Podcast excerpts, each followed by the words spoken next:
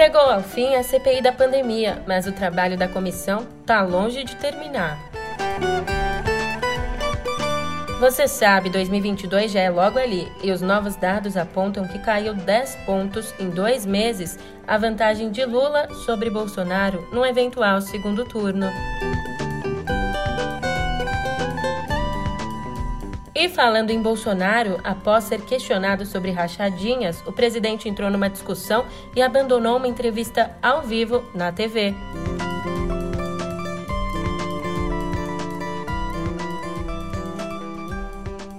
Um ótimo dia, uma ótima tarde, uma ótima noite pra você. Eu sou a Julia Kek. Vem cá, como é que você tá, hein? Olha, com o fim da CPI, finalmente os senadores que integraram a comissão vão poder descansar, certo? Na verdade, não é bem assim, não. Calma, eu vou te explicar. A partir de agora, essa e outras informações no pé do ouvido.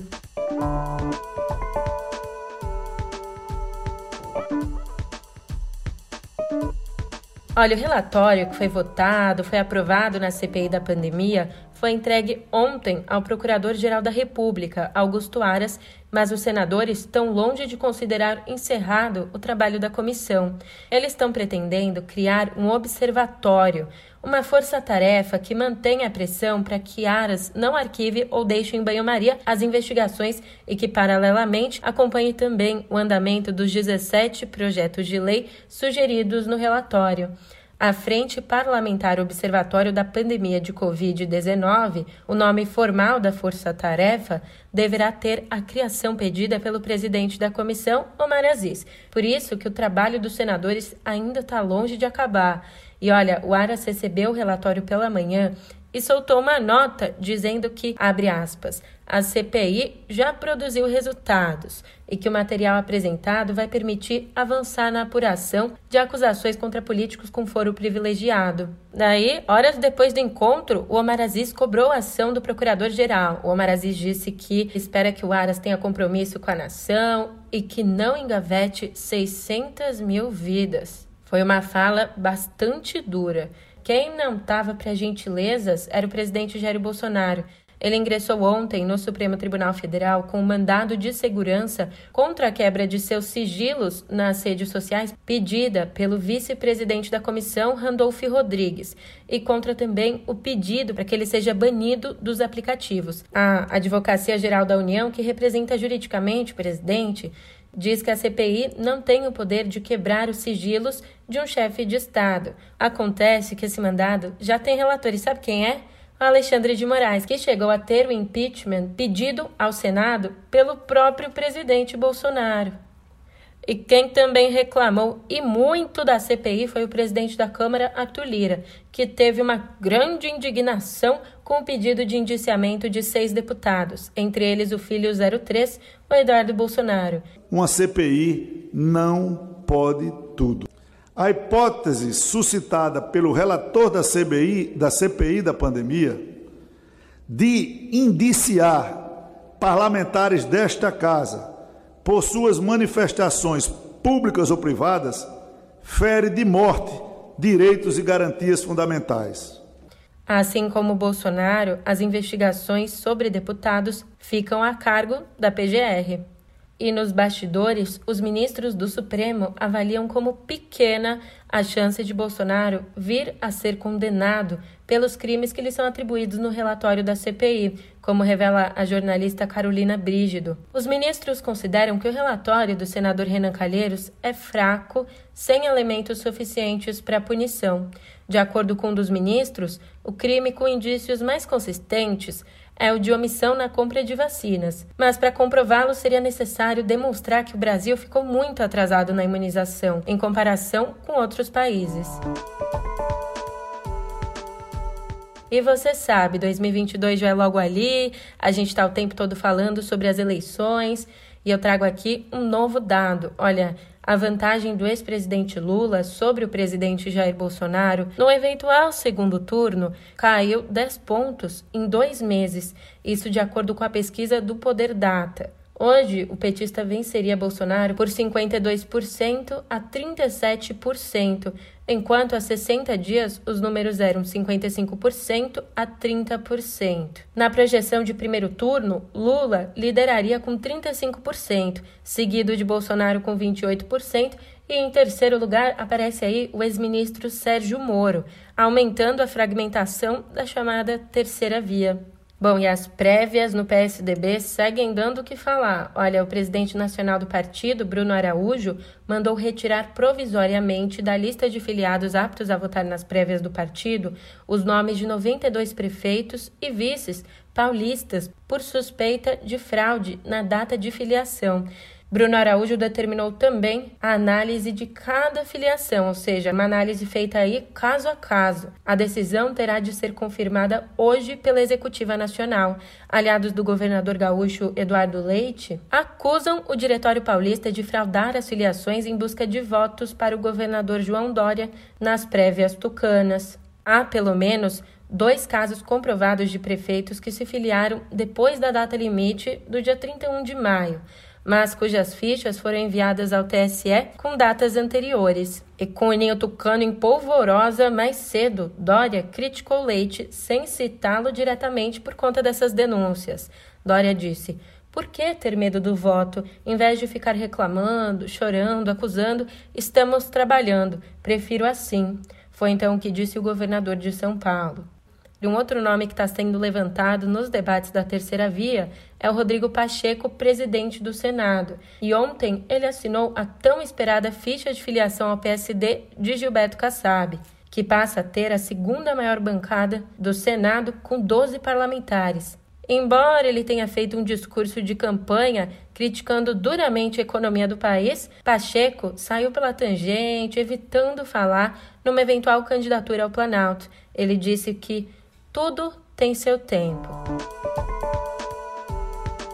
Pois é, tudo tem seu tempo. Então, deixando 2022 para 2022, ou na verdade, deixando 2022 até o próximo episódio, agora eu me debruço sobre o atual governo para te contar que ontem terminou em confusão a entrevista ao vivo de Jair Bolsonaro para o programa Pânico, na estreia da TV Jovem Pan. Entre os entrevistadores estava o humorista André Marinho, filho do empresário Paulo Marinho, ex-aliado do presidente. Falando de esquemas de rachadinhas no Rio, André perguntou se Bolsonaro achava que um rachador tinha que ir para a cadeia. Então o presidente respondeu: "Ô Marinho, você sabe que eu sou presidente da República, então eu não vou aceitar a provocação tua. Teu pai quer a cadeia do Flávio Bolsonaro." E aí o chefe do executivo afirmou que não responderia mais Marinho. O entrevistador, por sua vez, emendou: "Só vai responder bajulador?" Logo em seguida, Marinho iniciou um bate-boca com um colega de bancada, o bolsonarista Adriles Jorge. Responda a pergunta, cara, que eu te fiz. Porque só que é pergunta de bajulador, cara. Quando é pergunta me respeita, de... rapaz. Bajulador é teu pai pergunta... que bajulava o presidente e que não recebeu o ministério. Vai voltar, hein? Vocês transformam em oposição porque o seu pai não recebeu o ministério. Eu tô dizendo pra bajulador, me respeita, ô cara de pau. Me respeita. Meu pai não chora no banheiro, não. Enquanto Marinho e Adriles Jorge trocavam elogios, né? Tava essa confusão tremenda. Bolsonaro abandonou a entrevista, levantou, saiu, foi embora. Mais tarde, Paulo Marinho, que é suplente do senador Flávio Bolsonaro, publicou um vídeo defendendo o filho e fez referências cifradas ao ex-ministro Gustavo Bebiano, que também rompeu com Bolsonaro e morreu no ano passado.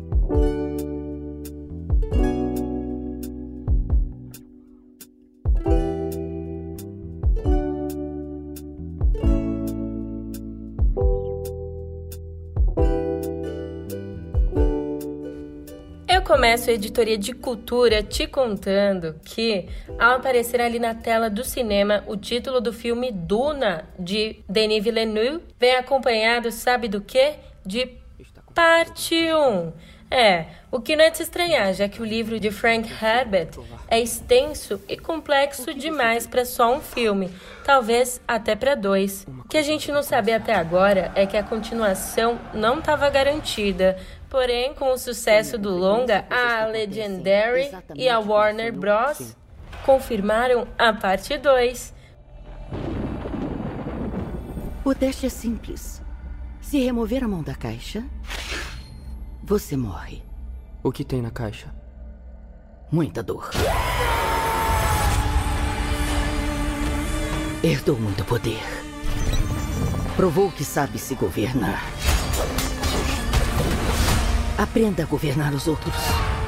Algo que seus ancestrais não aprenderam. Meu pai governa um planeta inteiro. Está perdendo. Está conquistando um mais... Além disso, elas também anunciaram quando essa parte 2 sai. Então anota aí, dia 20 de outubro de 2023.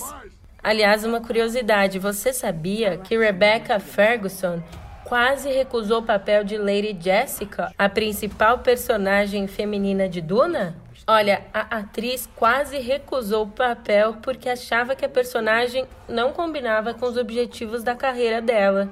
Ué, mas como assim? Que história é essa? Então, ela afirmou que muitos dos papéis que ela desempenhou ao longo da carreira ficavam na sombra de um personagem masculino, e ela sentia que esse ia ser mais um deles. Mas não foi o que aconteceu. E já que a gente está falando de cinema aqui, as estreias de hoje trazem títulos para todos os gostos. A gente tem aí desde o drama De Volta à Itália até o terror Espíritos Obscuros. Mas hoje a principal atração é voltada para a criançada, a animação A Família Addams 2, Pé na Estrada, que é a sequência do sucesso de 2019. E agora, infelizmente, uma notícia triste. Morreu ontem, em Salvador, aos 61 anos, o maestro Adriles Leite, arranjador que trabalhou com Maria Bethânia, Ivete Sangalo e Caetano Veloso, entre outros artistas. Leite também fundou a orquestra Rumpilas, que fundia a tradicional percussão baiana ao jazz.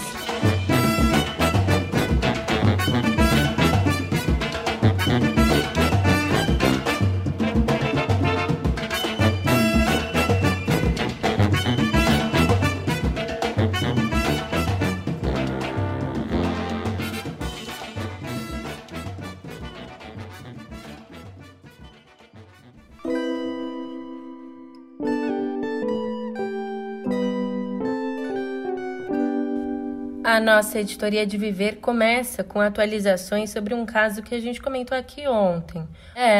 Ontem o Minas Tênis Clube anunciou a demissão do capitão da equipe de vôlei, Maurício Souza, por conta de uma publicação homofóbica dele nas redes sociais.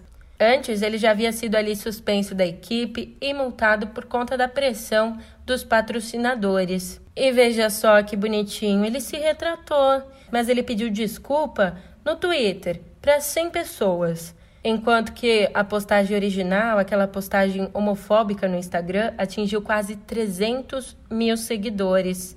E ainda ontem, Maurício publicou um vídeo se desculpando por defender aquilo que acredita. Foi a gota d'água. E a história não termina por aí.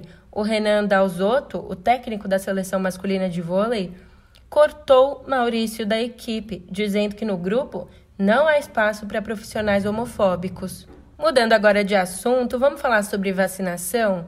A Pfizer anunciou ontem que vai pedir à Anvisa no próximo mês a liberação de sua vacina contra o coronavírus para aplicação em crianças de 5 a 11 anos. No momento, esse imunizante já é o único autorizado no país para adolescentes entre 12 e 17 anos. Nos Estados Unidos, um painel de cientistas recomendou à FDA, o órgão americano que é equivalente à nossa Anvisa, recomendou à FDA a liberação da vacina da Pfizer para crianças, mas a decisão oficial ainda não saiu. Já o laboratório alemão Merck anunciou ontem que vai compartilhar com 105 países pobres ou emergentes, por intermédio da ONU, a fórmula do medicamento Monopiravir, apontado como grande esperança no tratamento do coronavírus. Esse compartilhamento vai facilitar a produção de genéricos que vão chegar mais rapidamente e a menor custo aos habitantes desses países. Mas o Brasil não está na lista dessas 105 nações. Enquanto isso, aqui no Brasil, o governador do Rio, Cláudio Castro, sancionou a lei que permite a prefeitos flexibilizarem o uso de máscaras. Na capital, o uso obrigatório em locais abertos já está suspenso a partir de hoje. E nessa quarta-feira, o Brasil registrou 433 óbitos pelo coronavírus, acumulando 606.726 vítimas desde o começo da pandemia. Com 346 mortes, a média móvel em 7 dias teve o 16º dia abaixo de 400 e o terceiro com tendência de estabilidade.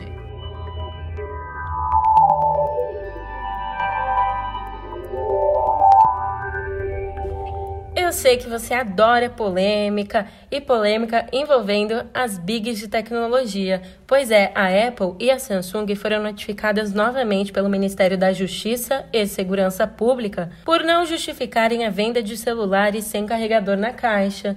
As marcas foram notificadas ontem e têm até 15 dias para responderem. As empresas já haviam sido acionadas pelo órgão no ano passado. Na ocasião, elas alegaram a falta dos carregadores nas embalagens para uma maior durabilidade dos smartphones. Outra justificativa seria que a iniciativa poderia estimular o consumo consciente. Além delas, a Apple também foi processada na China por conta dessa prática, e a Comissão Europeia quer exigir carregador universal para eletrônicos. Falando de mais uma polêmica que a gente já tem comentado há vários dias, né? A polêmica envolvendo o Facebook, o caso Facebook Papers. Olha, com o lançamento das reações para usuários em publicações do Facebook há 5 anos, a companhia passou a programar o algoritmo dos feeds de notícia para empurrar conteúdos mais provocadores, incluindo classificações que poderiam deixar as pessoas irritadas. Desde 2017, o algoritmo de classificação do Facebook trata aquela reação grrr, sabe aquela carinha nervosa? Trata aquela reação de carinha nervosa como 5 vezes mais relevantes do que curtidas tradicionais. Ou seja, quanto mais reações, mais engajamento na publicação. E quanto mais engajamento na publicação, mais dinheiro para a plataforma. Desde então, postagens que provocam raiva viraram terreno fértil para a propagação de informações falsas, toxicidade e informações duvidosas. Pois é, o Facebook quer incitar então a raiva, mas vamos aqui dar uma baixada nos ânimos? Olha, eu vou te contar uma novidade que vai te atingir pessoalmente. Vai ser uma novidade prática aí, porque a figurinha para compartilhamento de links nos stories do Instagram, sabe aquela figurinha que substituiu o famoso arrasta para cima? Agora, não é mais uma exclusividade de quem tem milhares de seguidores. A rede social anunciou ontem que vai disponibilizar o recurso para todos os usuários, para mim, para você, para todo mundo. E você sabe, tá dando minha hora. Muito obrigada pela companhia e amanhã eu te encontro aqui, hein? Até lá!